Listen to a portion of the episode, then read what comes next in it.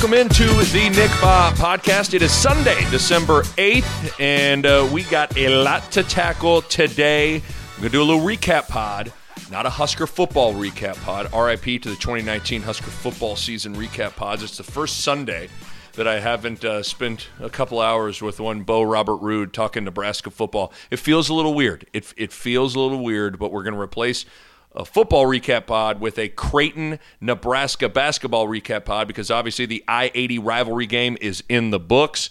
Uh, it is a blue state for the year. Uh, Creighton absolutely throttled Nebraska 95 76. Uh, before we get to that, I want to remind everybody to subscribe to the podcast. Just hit that subscribe button. Uh, yes, it helps me, but it also helps you. It assures you that you will not miss a single episode of the pod. And while you're at it, leave a rating, leave a review. I really appreciate everyone taking some time out uh, to to listen to the pod, uh, to react with the pod. I, all the well wishes, all that stuff. Again, I appreciate it. I really, really do. But make sure you subscribe to the pod. Uh, earlier, I, I, put up on Twitter and Facebook uh, any questions that people have on what happened in that Creighton and Nebraska game. Uh, you know, whether you're a Blue Jay fan, a Husker fan, certainly a lot to digest. Got some uh, questions I got on both Facebook and on Twitter that I will tackle later on in the pod. But man, that was that was quite a butt kicking. I mean, no other way to to to call it than that. Creighton wins 95-76 like I said, and this thing was out of hand seemingly right away. It was 49 40 to 9 at one point in the first half. Creighton led 48 to 22 at halftime. It was a great day for the Blue Jays and obviously was a nightmare day for Nebraska. And, you know, I'll be honest with you guys, all last week, you know, I was bunkered down in my basement watching film, getting ready for this game on the TV side of things. Obviously, I was on the call on FS1 and I'm watching Creighton film and I'm watching Nebraska film. And I found myself over and over and over thinking and actually like saying out loud to myself, man, I just, I don't see how this isn't a total blowout to the point where I'd be like, nah, let me let me pop in this this Washington State game one more time. Let me watch the South Dakota State one time. I'm just, let me let me watch the San Diego State one more time. And I'd just be like, man, I just it felt like in a variety of ways that Nebraska was was in trouble. And it was a perfect storm for Nebraska to, to get kind of rocked. Again, we talked about it. Brand new team, roster full of newbies, junior college players, high school kids, low major transfers, and they're still finding themselves. But most importantly, this was A, Nebraska's first true, legit, real road game. And B, Creighton, in my opinion, is by far the best team Nebraska has played. I mean, let's be honest. Nebraska played a lot of Washington State's bad. George Mason's okay. South Florida's okay. And then you're t- UC Riverside, Southern Utah, it's eh, not a very good team. Even Georgia Tech, they're okay. So it was a perfect storm of Nebraska was going to play the best team they had played to date on the road in a rivalry sort of emotional setting for the first. I mean, that's just it's a it's a perfect storm. So, am I surprised at how this game ended up? Not really. But with all that said, did I expect it to be that lopsided in the first 15, 20 minutes? Not at all. I don't think I expected it to be 40 to 9, you know? But I, I certainly I thought if Nebraska wasn't careful, it could get away from them quick. The first thing I asked Fred Hoiberg before the game was his level of concern with how his team would handle the crowd. And Hoiberg gave me that look kind of looked at me and raised his eyebrows and said, very concerned. And I think certainly the crowd played a factor early. Creighton was juiced up. They were ready to go for the jugular right away, and Nebraska was a little shell shocked. And this has kind of happened in this rivalry a handful of times where, you know, 2005, Nebraska comes to Lincoln or comes or Nebraska comes to Omaha gets popped. 2007, same thing. Uh, one of the years with Dougie and the boys, I think Dougie's senior year, it was 38 to eight at one point. Uh, you know, the, like this is kind, this has happened. If if if you're not ready to rock, it can get away from you quick. And I, I, told you guys in the preview pod for this game, handling the emotion of this game is vital. And I thought Creighton channeled the emotion perfectly, and Nebraska looked a little wide eyed and frozen in the moment at times. There's a lot to digest and analyze with this one. Um, so I, I, was thinking about how I want to do this. I, I want to talk about both sides and what I saw, good and bad and then I'll kind of answer some of those questions that you left for me in, on Twitter and Facebook. So let's start with the Blue Jays because they were the dudes that emerged emerged victorious. Uh, they were ready to play, and they played well and won the game. Uh, first of all, even though it's a new head coach at Nebraska and Hoiberg and a brand new team, I think you could tell that Creighton was out for a little revenge from last year's loss in Lincoln. You listen to the to the post game press conference from the players in, partic- in particular and you could hear some of that in their answers. And then I think you could even see it in the emotion on the floor. I told you guys that was real. The whole revenge thing, it's real. And it was on Saturday afternoon. So, first and foremost, Creighton was emotionally and mentally in the right place. They looked locked in, on a mission, ready to play. But there was, with all that said, there was a scenario on Saturday where that game could have gotten a little stressful for Creighton. Kelvin Jones, six foot eleven, Idaho State grad transfer, who's Creighton's tallest player. He hurt his ankle or Achilles in the Oral Roberts game on Tuesday and hadn't practiced all week and was a game time decision. He tried to go through warmups but just couldn't go, so he was out. So Creighton, who is already short-handed and has a short bench, was in potentially a code red situation if Christian Bishop or Damien Jefferson or any of the big three guards for that matter got into foul trouble. Think about it. Creighton had seven available scholarship players. Let me say that again. Creighton had seven available scholarship players, and the tallest one was six foot seven. So even though it ended up being a blowout and I expected Creighton to win, Creighton's margin for error was smaller than you think heading in because of the injury situation. But with how the game went at the beginning, how, how it started, and how Creighton just executed on both ends of the floor at a really high level, that potential factor of depth never became an issue. Now, it get you know Damien Jefferson or Christian Bishop, excuse me, ultimately fouled out, and I think that's why you saw some things kind of slow down in the second half. But it never became an issue when the game was really in in in doubt, or was never in doubt because you know they just put the foot on the gas and never and, and never had to worry about oh god don't have Kelvin Jones, don't have, never had to worry about that. But I think we got to start the whole conversation with how Creighton defended in the first 15 minutes of that game because that was the game how Creighton defended set the table for everything.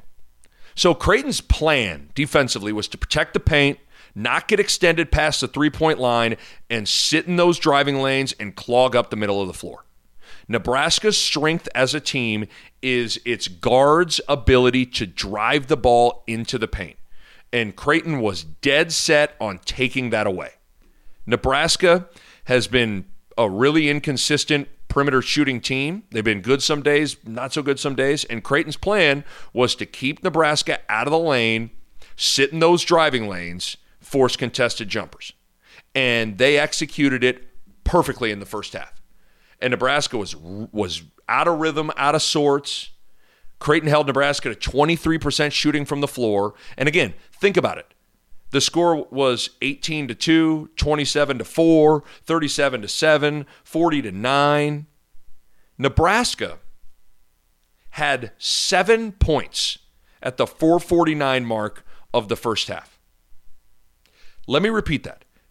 Creighton held Nebraska in check to the point where the Huskers had 7 points with 449 left in the first half. So, what that means is obviously Creighton's defending great, executing their plan well, and Nebraska's struggling. But the big thing is Creighton, because of how they're defending, is constantly in transition because of all those defensive stops and rebounds. And Creighton is at their best when they can push it after a defensive stop and a rebound. Well, there was an incredible amount of those opportunities for Creighton in the first 15 minutes of the game, which allowed them to flex their, mus- their muscles on offense, building that 31 point lead. So, in my opinion, it all started with the defensive end for the Blue Jays. I was at practice on Friday for Creighton. And so I saw the installation and the and the teaching points of what Creighton wanted with their defensive game plan. And I'm telling you, the Blue Jays executed their game plan really well. And that made offense easy. Which then in turn made Nebraska's offensive day hard to get right because they couldn't get out in transition because they couldn't get any stops because Nebraska was constantly in defensive transition situations. I don't know. I'm sure you're like, you've heard transition. If, if it was a drinking game and you heard transition and you had to take a shot, you'd be hammered by now. But does that make sense? Like, Creighton's getting stops. So they're able to rebound, outlet, and run and getting into, get into transition, which is where they're at their best. So then they're able to convert with regularity so then Nebraska's having to take the ball out of the net and take it out of bounds, and they're having to go against Nebraska's set half court defense. And that's a problem. Creighton lived in transition and attacking after missed shots, while Nebraska was seemingly always going against Creighton's set half court D, which had a great plan and was executed well. And Creighton was really good in that first half. I, I actually thought Damien Jefferson knocking down two of his first three threes was huge. It set a tone. It got him rolling. It got the crowd rolling. I think it got the rest of the Blue Jays feeling pretty damn good. And it made Creighton that much harder to guard. If there was one spot on paper, you had a, a non shooter on the floor, it was Jefferson in terms of your perimeter players. Jefferson was one for 15 from three heading into Saturday's game. And those are the those are like these are the the predicaments that coaches find themselves in. I guarantee you there were some coaches meetings between Doc Sadler and Fred Hoiberg and Matt Abdelmassih and Armon Gates and Bobby Lutz and they're sitting there going, "Man, okay, so listen, uh, what do we think? So Jefferson struggled. He's one of 15. Let's let's play off him, dare him to shoot. See if we can plug up the lane and, and help on some other guys. Let's just make him make some shots. And you know what? He did. He knocked him down smoked the first three with zero hesitation, and then hit his third attempt as well. So he made Nebraska pay, and it got the crowd juiced up, got Creighton in a, in a, in a pretty good rhythm. I just thought Creighton was pretty damn good in the first half, man. Made eight threes, shot 51% from the floor, had 10 a team assists. The ball movement was crisp.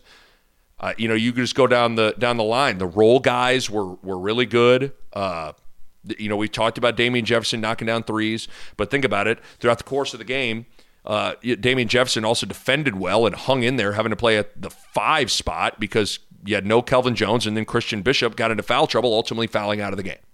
I did think Bishop, when he was in there, did a lot of good things 10 points, nine rebounds, had a big lob dunk early, ran the floor and hard, and got a dunk that forced Hoiberg to call a timeout. And then I thought Shereef Mitchell from Omaha, who, you know, that game probably meant a lot to him, played really well for his role. Like he was a star in his role. He came in, was really active defensively. He made three really good plays. Had a transition and one, had a uh, ankle breaker on the on the baseline for a reverse layup, and then he made what I thought was the play of the day, in my opinion. The play of the day was in the second half. Shereef Mitchell matched up with Jervay Green. He ripped Jervay's, Jervay Green's pocket took his cookies, as the kids say, and then shook two defenders, shook Green, shook Thorir Thorbjarnarson, and then pitched it to Mitch Ballock, and Ballock smoked a three. And the crowd's going nuts. It was it was just it was a great defense to offense play. And I tell you what, Shereef Mitchell's getting better each day. His offense is still a work in progress. He's still not shooting it great from three, but he he's coming along. And then listen, man, the, the three guards Alexander Ballock and Zegarowski, they were electric again, man. I mean, those guys are just some three really good players. Alexander finished with 22 points. Ballock had 13 points, and Marcus Zegarowski had 30 points, nine rebounds, and six assists. And you know, n- nobody nobody likes "I told you so" guy. You know, n- no one likes that guy. Hey, I told you this. But I told you guys he was the real deal. I, I've been telling people for a year he's Creighton's best player. I'm going to tell you, he's the MVP of the team. He's the guy. And how about Jay Bilas's tweet on Saturday? It's good to know that the Billustrator was watching FS1, watching Creighton in Nebraska, watching your boy call the game. But Bilas tweeted uh, on Saturday Creighton point guard Marcus Zegarowski had 30 points, 9 rebounds, and 6 assists against Nebraska. He controlled the game and is one of the nation's best guards. Zegarowski is Fred VanVleet. That's been my player comp for Zegarowski from the moment I watched him play. He's playing at a high level. He was by far the best player on the floor on Saturday. He got anything he wanted against Nebraska. He's had 30 plus points two of the last three games. He is in a great rhythm and flow. I mean, you go listen to my go back and listen to my preview podcast. I told you I said he's got some Fred VanVleet in him. I say he's got a little VanVleet in him. And you know his again we've you know his offseason hip surgery has his body feeling better so his preparation is more thorough there's more time spent. The last guy to leave the practice floor on Friday was Zegarowski the guy that's usually the first guy out there Zegarowski like he he's putting in the work. And my main source of optimism for Creighton's season begins and ends with him. He's a great player and he's starting to show the nation how good he is so you know, there you go. As far as as far as the Creighton side of things, you know, what I mean, the, really, the game was the first 15 minutes of the game. You know what I mean? Like I mean, went 40 to nine, ass kicking, defensively locked in, was able, got him out in transition. They moved the ball. Execution was on point. Their execution of the defensive plan was excellent. That made offense easy. Just blasted Nebraska. So that's the that's the uh, the Creighton side of things. The Nebraska side of things. First of all, I I admire Fred Hoiberg's decision to not start Cam Mack. W- with understanding how overmatched they were and the importance of a good start and the fact that Cam Mack is Nebraska's best player, to not be paralyzed by all that and still have standards and, and hold players to that is important. So if you missed it, the reason Cam Mack didn't start was because Cam Mack was one minute late to the team bus. Kudos to Hoiberg for sending a message. I've always thought, in terms of being on time and all that stuff, listen, your time isn't more important than my time or everyone else's time. So be on time, right? You, I think being on, being late is just is like is such a, a BS a hole uh, selfish thing. Which I mean, to me, it just goes to show you you think your time is more important than other people's time. I was always taught by my high school coach Jeff Smith. I was always taught that five minutes five minutes early is on time. And that stuff matters, man. Especially when you're a head coach in year one, you're trying to build a foundation for your program. You you can't have a certain set of rules that only apply to a few or are loose rules. There have to be expectations and standards and rules, and something as small as 1 minute late is still big. That's all a culture is. All, all a great culture is is a million small things done exceptionally well. That's culture. So I like Hoiberg and respect that he he made that decision. Because Cam Mack has to understand what's the saying? Too much is given, much is expected. Listen, man, if you're going to be the man and play 30 plus minutes a game and have the ball in your hands the whole game, then you got to do the little things and meet the coaching staff halfway and take that responsibility seriously. Mack has to learn. Because believe me, the rest of the team is watching and was watching in moments like that. Because I want to just, I want you to really, uh, just imagine this picture in your head, okay? Just, just really, I want you to almost close your eyes and think about it. Game day, Creighton, Nebraska. Everyone's on the bus coaches, players, the trainer. Everyone's on the bus. It's silent because people are in game mode everyone is waiting on one guy. One minute after the scheduled time of departure, and the guy everyone's waiting for is the guy that's going to have the ball in his hands the whole game. Cam Mack. It's a bad look, right? Listen, I got nothing against Cam Mack. I love watching the kid play. Told you guys he's got elite vision. When he pushes the gas, man, he's as fast as any player in the country. I think he's a hell of a player. But it's a bad look, right? And the whole team is watching. And I think it sends a message to not start him. Even the best player in a game against the rival isn't above the rules. So, first of all, bravo to Fred Hoiberg.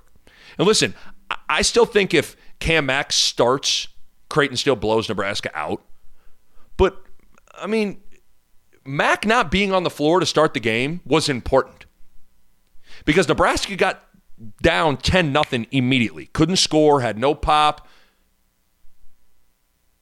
Nebraska just needed to see the ball go through the net for everyone to relax.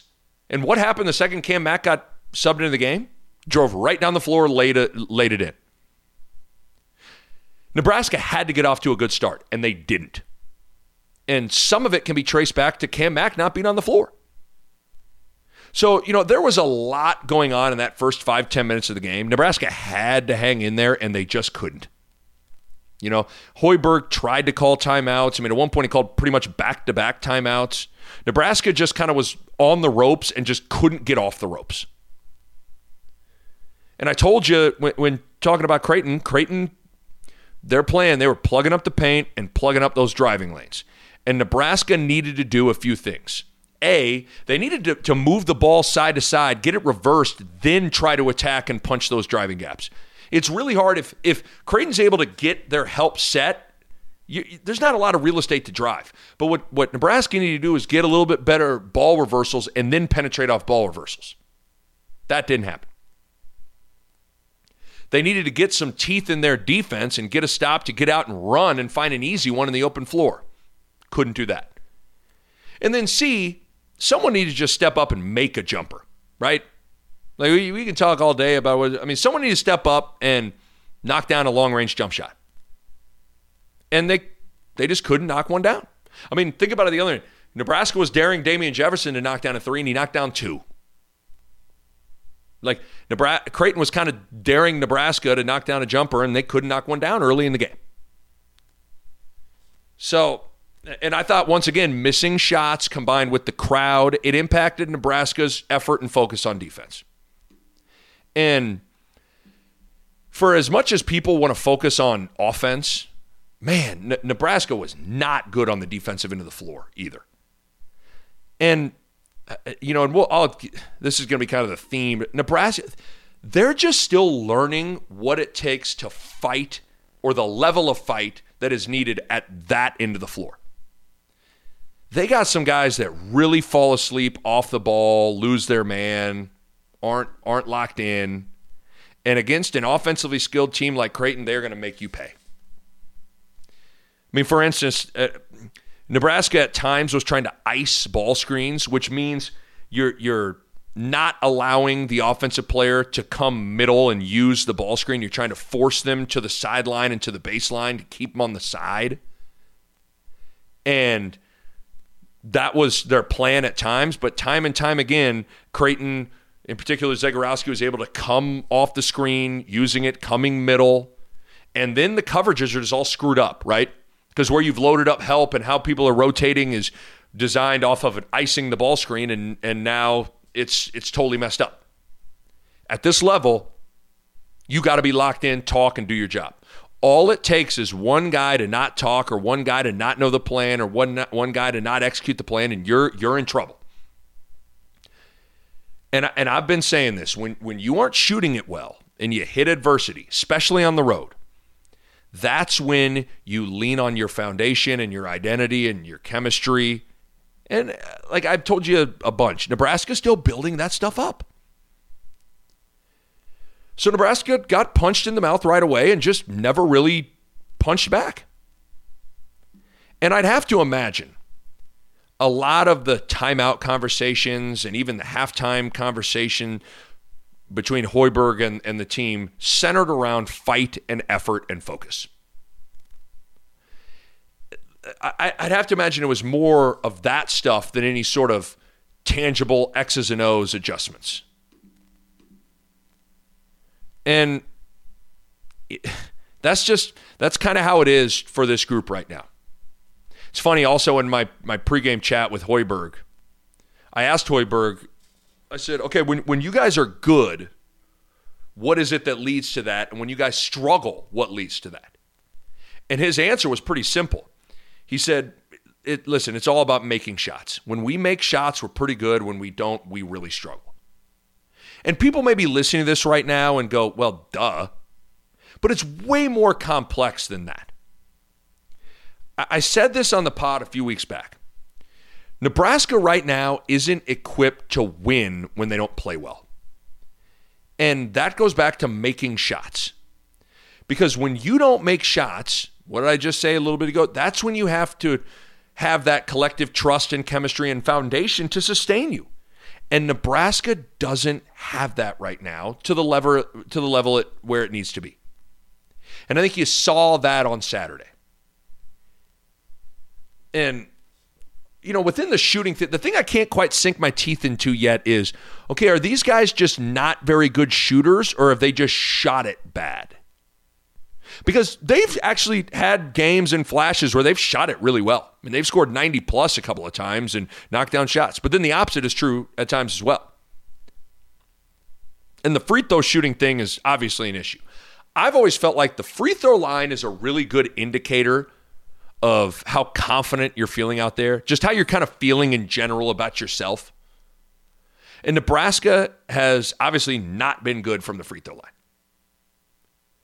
And then what's doubly tough about the whole free throw thing is that Nebraska's strength, like I told you, as a team, is their guards driving the ball into the paint. That's what they do best. And that's going to lead to a lot of fouls and trips to the free throw line. I mean, Nebraska's free throw rate and getting in the line is really good. So you got to take advantage of that and start knocking down free throws because what you don't want to see happen is guys start to lose their willingness and aggressiveness to drive because they don't want to end up on the free throw line. There's just there's a lot at play within all this. And yeah, I, I thought Kevin Cross and Ivan Ouedraogo really didn't play well. I mean, between the two of them, they were one for eight with two points. And, you know, those are the majority of they're, they're the guys that are setting a majority of the ball screens, and when they aren't converting at all, that takes away compo- a big component of the offense. You know, Haanif Cheatham, he's he's solid. He's playing. He's doing what he can do. You know, I mean, he's running the floor hard. He, he's solid. Him and Thor. I thought Thor. I think Thor Thorir Thorbjarnarson has been really solid. I actually think Thor probably needs to play it a little bit more. Play a little bit more because he's he's he's just a little bit more sound on both ends of the floor when pitted against Jervay Green and Dachon Burke. But it just, you know, it was one of those things, you know, the whole like, what do you, you know, either burn the game film or you really got to, you have the guys watch it to learn from it. Because there were a lot of things you can learn from in that one if you're Fred Hoiberg showing your, your team. So there you go. I just think Nebraska is a team right now that is still learning what it takes to have success at this level of basketball. Not junior college, not not high school in Arkansas, not over in France, not at Robert Morris, not at, like at this level of basketball. There, there, it, it takes a certain level of, of focus and effort and energy and fight and attention to detail to, to have success. And Hoiberg can preach and preach and preach and talk to the guys all day about those things, but they got to absorb it and go do it. How hard you have to play, how hard you have to cut, how, how you execute, how precise your screens have to be defensively, the the communication, the talk, the understanding of assignments, fighting through screens, seeing man and ball, not losing sight of either, blocking out, gang rebounding. I just still see a team that is having to learn kind of the hard way with just how real all that stuff is. Because I, I think there's probably been a handful of times at practice where Hoiberg or Doc Sadler's, I'm like, no, you got to fight through that screen. And there's probably a lot of, yeah, yeah, okay. I'll, I, in a game, it'll be fine. I mean, well, this is, I mean, not at this level. Not when you're playing Creighton. Not when you're on the road playing Creighton or playing at Georgia Tech. And that was the concern with the makeup of this team to a certain extent. Junior college kids, low major transfers, high school recruits. Think about this. Nebraska was number one number one in the country in fewest returning points. So that's not what that's not good. Heading into the season, Nebraska was number one in the country in fewest returning points. Nebraska returned two points per game, 1.9% of their scoring coming back. So it's an uphill battle. I do see strides. I really do. I think they're better today than they were a month ago. But I just think it was one of those things that kind of ran into a buzz saw on Saturday. Everyone needs to relax and take a deep breath on this this Husker team and the situation. Hoiberg's going to get it right. He'll continue to have these guys improving, which, you know, in all reality is all you can really ask for this year. All right, some questions via Twitter and Facebook. One of the things one of the things that I, have got a bunch of was the free throw shooting thing because you know Creighton or excuse me Nebraska's really not been good from the free throw line. You know, and uh, it's weird. Free throw shooting to me is so I, you know the two coaches I played for in college, Bill Self and Dana Altman, couldn't have been any more different with free throw shooting. Bill Self at Kansas, we never practiced free throws. And when I say never, I mean never. Like I can't recall one time there was allotted time to like, all right, guys, go break up and go shoot. It. Not one time. But Dana Altman, oh my God, we practice free throws all the time. Night before game, that's all we. Night before game, we'd meet at home games. We'd meet and shoot a million free throws and then walk over there. Like we worked on free throws all the time. So first of all, there's no one way to do it. Hoiberg has said he's worked on free throw shooting this team more than any other team, and it's it's hard. It's just such a mental thing. Sometimes I think the more you you talk about it, and the more you you discuss it and, and think about it, like the more it becomes a, a, top of mind, and you and you get tight up on, at the line. So I, there's a fine line. How much you want to work on it, how much you want to talk about it, and how much it's kind of like, hey man, just step up and make your free throws. Step up and make your free throws. Okay, let's get some of these. Uh, let's get some of these questions. Uh, Nick on Twitter says, uh, Nick, what do you do as a coach when open shots aren't falling? Felt at times that Hoiberg was getting guys good looks, but the ball just wouldn't bounce their way. Not sure what type of adjustments you make to remedy that. Love the pod. Uh, that's from Nick. Appreciate you, brother. Uh, I mean, I, have always said uh, the two places to remedy offensive woes are in the open floor and at the free throw line. Like when you're struggling, I used to think about that as a player. Like when I being a scorer, like if I couldn't get it going, my thought was always either go get fouled or see, go go find find an easy one in the open floor. You know, go run the floor hard and and try to find an open three and a driving lane, something. And you know, the hard part on on Saturday was Nebraska wasn't getting enough stops to run and the way Creighton was defending, it was hard to uh, you know to, to punch gaps and, and get to the free throw line. And the other way I've always felt is the other the other there are two other things to remedy offensive woes in collective as a team. Is I've always felt like a great way to kind of to get yourself back on track is to throw the ball into the post, like go post someone up. Well, Nebraska doesn't have a guy they can just throw the ball in the post to. then you know what the last solution is when you're struggling offensively? Have a stud that can go just make a play. Like just have Doug McDermott. You could just here, Doug, go make a crazy one foot fall away. Okay, all right, made a shot, feeling good. Or when I was at Kansas, here, let's just throw the ball into Wayne Simien. Or here, let's just let Nate Funk come off a pin down and knock down a three. And and right now they don't. Nebraska doesn't really have that. They just don't really have that.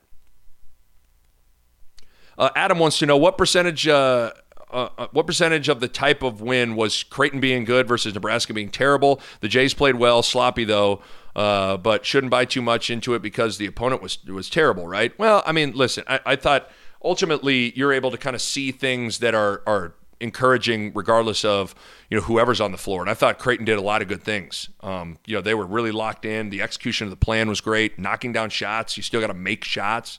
Um, you know, I, I think it was you know, Creighton, Nebraska didn't play well, but you know, there's always two to tango there. Like a part of the reason Nebraska didn't play well is because Creighton played so well, and then a part of the reason Nebraska didn't play well is because Creighton was is pretty darn good and they they played well. Uh, Trevor on Twitter says, uh, Nick, there's talk about Nebraska contending for an NCAA tournament berth as soon as next year, but I don't see anything close to that right now, talent wise.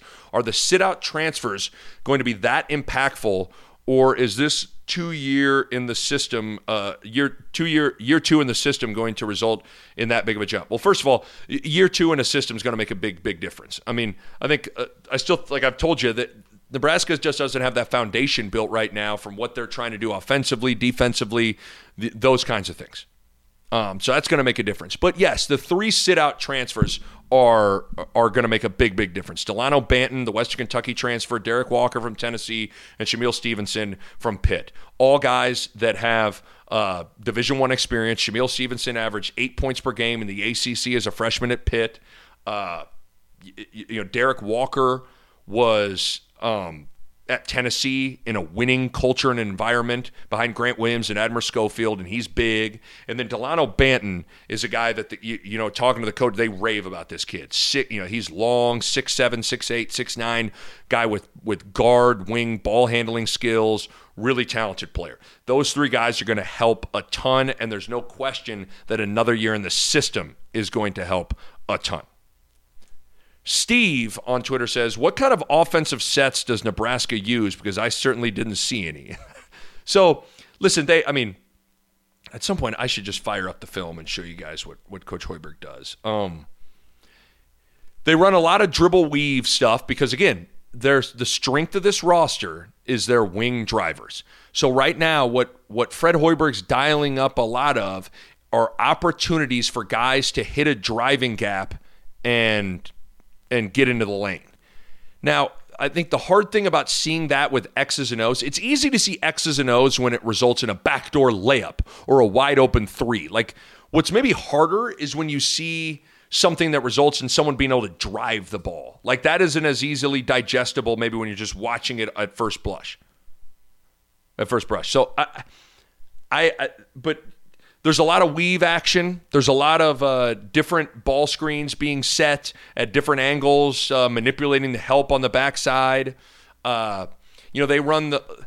There's a little set they like with Cam Mack where he's he's kind of at, at half court. He passes it to a wing and then runs off him, gets it gets it right back, and then comes off a ball screen. So he's running in essence off of two picks, getting downhill, coming off a ball screen.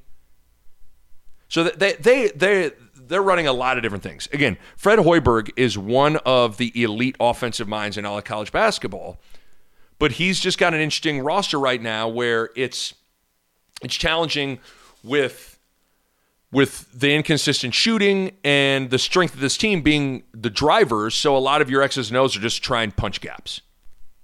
But yes, they're running offensive sets. Come on.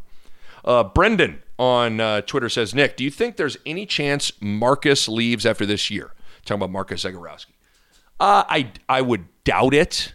Um, I, I, I wouldn't think so. I mean, again, it's I mean it's not even Christmas yet, so we all need to relax. Yes, he's played well up until this point, but you you know you got to sustain it. I've said you know I don't want to heap too much on the kid. I mean I've compared him to Fred VanVleet, and we saw what I mean VanVleet's in the league, but I mean I think this guy like there's times. Do, I guess I'll put it this way: there have been times this year where I feel like I'm watching a pro when he's out there. Like I'm like that's a pro what he did against Texas Tech, what he did against Nebraska. I mean, guys, he made scoring 30 look like he was it was nothing. And let me tell you, scoring 30 is hard. But this cat, I mean, he I've told you he's one of the few guys that like first of all, he's got that he's got that ball on a string. He's an excellent ball handler. He changes speeds unbelievably well. He's got a great feel for how to free himself up. He can knock down threes. He can get to. He's a good mid-range shooter. He can get all the way to the basket. Uh, I, I, like his intangibles. I don't know. I don't think. I don't think he's going to leave. But do I? Do I think he's a pro? I think he's trending towards being a pro to me. Uh, Andy on Twitter says, Nick, how does Creighton uh, address the depth issues at the post? Is Kelvin Jones close to being back, and can Denzel Mahoney log any minutes at the five to help out? You know, I I would think Kelvin Jones will be back for uh, their game on Friday, um, this coming Friday, and then we'll certainly probably back for Oklahoma and Arizona State. I don't think there's necessarily anything that's that's like concerned like he's out for the year or anything like that. Um, so he'll he'll he'll be back.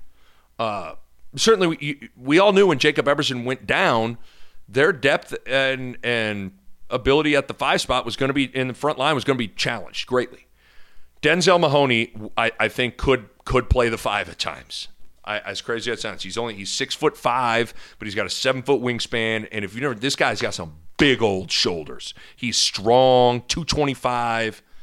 Uh, I think you could see a very, very. Now I don't know how much they'll be able to use it, but I wouldn't be surprised if you see some lineups out there that are, you know, you got Zegarowski, Ty-Shon Alexander, Mitch Ballock, Davion Mintz when he comes back, and Denzel Mahoney. I mean, good luck guarding that five. Now, good luck that five getting a rebound, but talk about a really, really electric team to try to guard. Holy mackerel.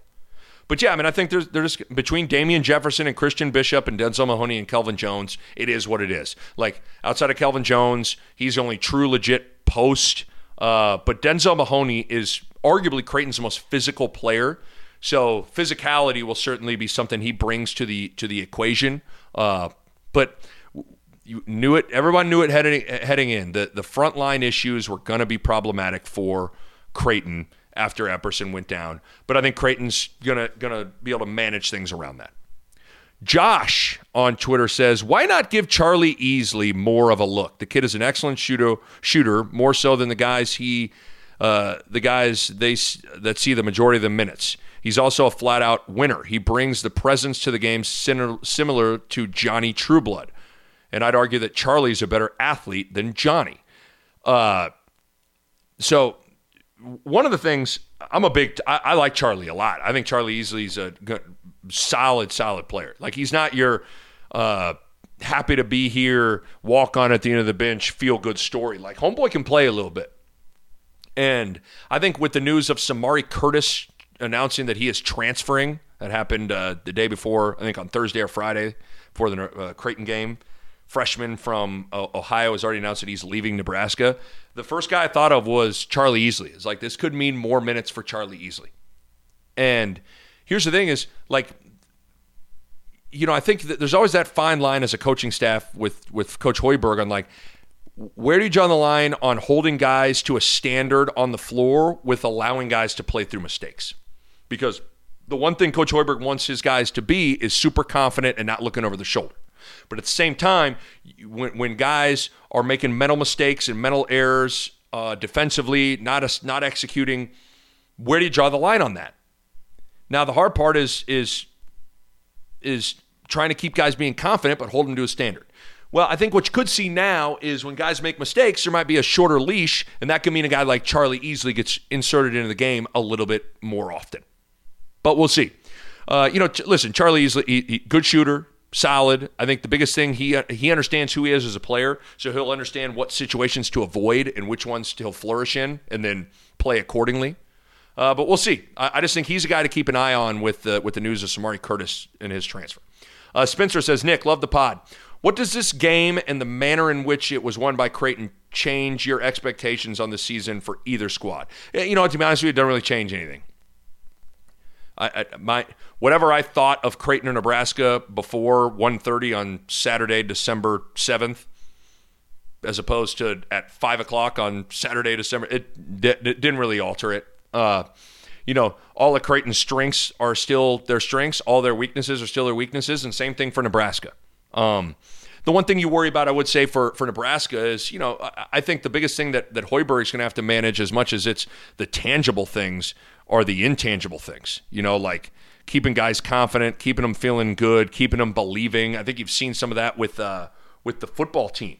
Like the one of the biggest battles that that Frost and those sta- the staff has for him is like getting those guys to believe, and that's a big deal. And so that that would be the only thing like I would get worried about at times uh, is just you know the collective confidence of the group if they you know getting getting beat in beat down like that's not good, obviously. And with Creighton, I, I don't, I don't, I, it just doesn't alter anything for either team. I, I, I feel like they they're they still are who we thought they were. Hashtag Denny Green uh, right now. Uh, Billy on Twitter says, "How well uh, will this Creighton team perform in conference play, and what NCAA tournament expectations do you have for this team, especially when Denzel and Davion are in the rotation?" Yeah, so I would say, uh, you know, I've told I've I've whenever anybody's asked me that question, um, I think if you know Creighton's got to get healthy and stay healthy, and if they do, they're going to be an NCAA tournament team. That that's my belief. If Davion Mintz, you know, once he gets back, and if he stays healthy, and once Denzel Mahoney's eligible, which he'll be eligible here in you know a couple of weeks, I think they're an NCAA tournament team. Uh, now, what seed? I don't know. I mean, I, I'm I, I'm not totally sure. I mean, it's still so darn early to, to be able to see what, what that would look like. But I do think if Creighton gets healthy and stays healthy, they're going to get their name called on Selection Sunday. I, I, I really do believe that. But they but they got to get healthy and stay healthy. Mike on Facebook uh, says, Nick, announcer joke about bowling, funny or in bad taste? Now, I didn't hear this in the moment. So apparently, Jake Ryan who's been the PA announcer at the at Creighton home games for forever. He he made some joke. There was some bowling thing uh, going on during a timeout on the floor, and he made some jab at Nebraska football. Like apparently he said something to the extent of at least one somebody in the states going bowling. I, I someone can maybe tweet at me if that's. I thought that's what I gathered on on social media is that that was the joke. Listen, I mean, I don't. I, it, I, am not going to get. Sometimes I think people, it's like, are you really outraged, or do you think you should be outraged over that? I mean, it's like I don't know. I don't, the one thing that is unique about it is like you usually don't see PA announcers participate in like trash talk. You know, you know what I mean? Like you you you rarely see that. Uh, so it's just it's it's it's a situation that I'm not sure I've ever really seen before. Uh, I don't. I mean, it's just it's whatever. Like, I mean, whatever. Adam. Uh, tweets at, or at, on Facebook says the Jays have shown once again that when they're in a high scoring, high paced transition game and knocking down perimeter shots, they can play with slash beat just about anyone. What do you see them? What do you see them turning to when the shots aren't falling as much and the game is a slow, a lower scoring, grinded out kind of game with less pace? Um, that's where I think Denzel Mahoney can really, really help.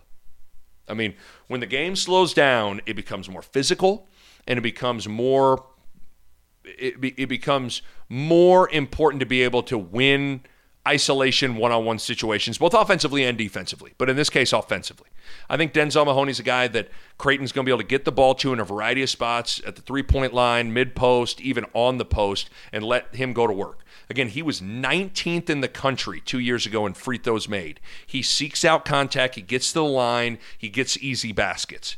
So I think Denzel Mahoney will greatly impact Creighton's ability to score in slower paced half court games. Uh, you know, and defensively, listen, Creighton's never going to be you know Virginia in the half court defensively, but I do think they they're playing with a higher level of grit and fight and toughness this year. Uh, which is good. Like their their willingness to dive on the floor after loose balls, and th- th- like, that's good to see. There there haven't been too many 50-50 balls that Creighton hasn't come up with th- this year. And that that is great to see. So certainly that's always a concern for Creighton, but I think they have some some tangible and intangible things that could help that moving forward.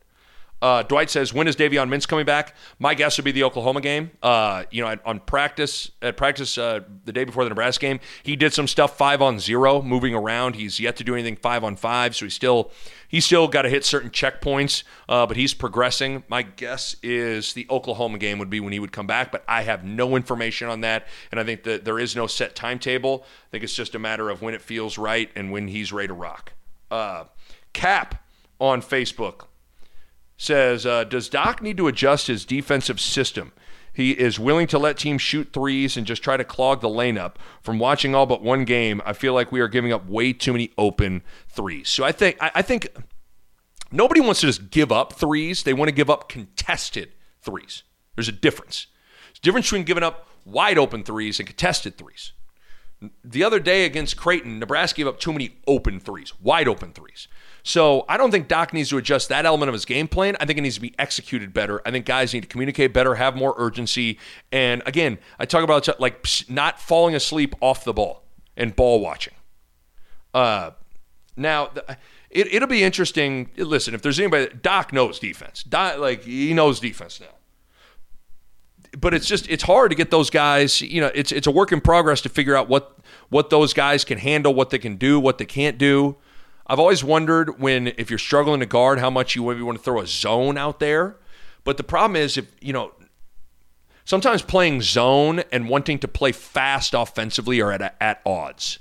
It's it's hard to sit in a zone and be a team that wants to increase the pace of the game because a zone has a way of slowing the game down because oftentimes when you're playing zone, you're forcing the offense to run longer possessions. That means then there's just going to be a fewer amount of possessions throughout the game. But listen, stops are stops, and you got to get them by any means necessary. And if that means you got to switch things up and go zone, that that could be. But at this point, listen, Doc knows what he's doing. I don't think he needs to adjust anything that he's doing defensively. It's just got to get executed better.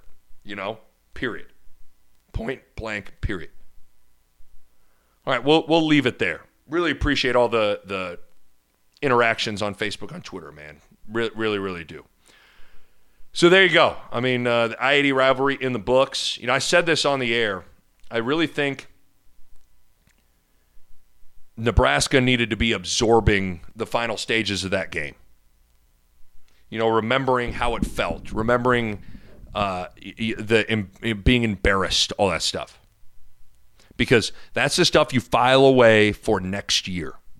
So hopefully Nebraska was kind of in uh, absorb memory sponge mode because that's important for next year's uh, rivalry moving forward.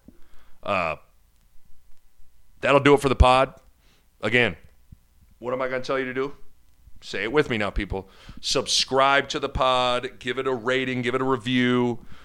It helps me out. And uh, I can't tell you uh, how much I appreciate everybody supporting the podcast. Okay, until next time, uh, we'll, you know, I got to figure out what we're going to do. We, we certainly want to talk a little football. We got to talk some hoops as well. Trying to track down some guests that I'm gonna get. Uh, got a bunch of stuff cooking up for the pod, man. I might just have might have to have Bo Ruud just come over and we can just chat because I miss talking to him, man. I'm going through Bo Ruud withdrawals. First weekend without him, I'm I'm shaking in the corner and crying. It's not good. It's not good at all. All right, again, subscribe to the pod, and until next time, peace.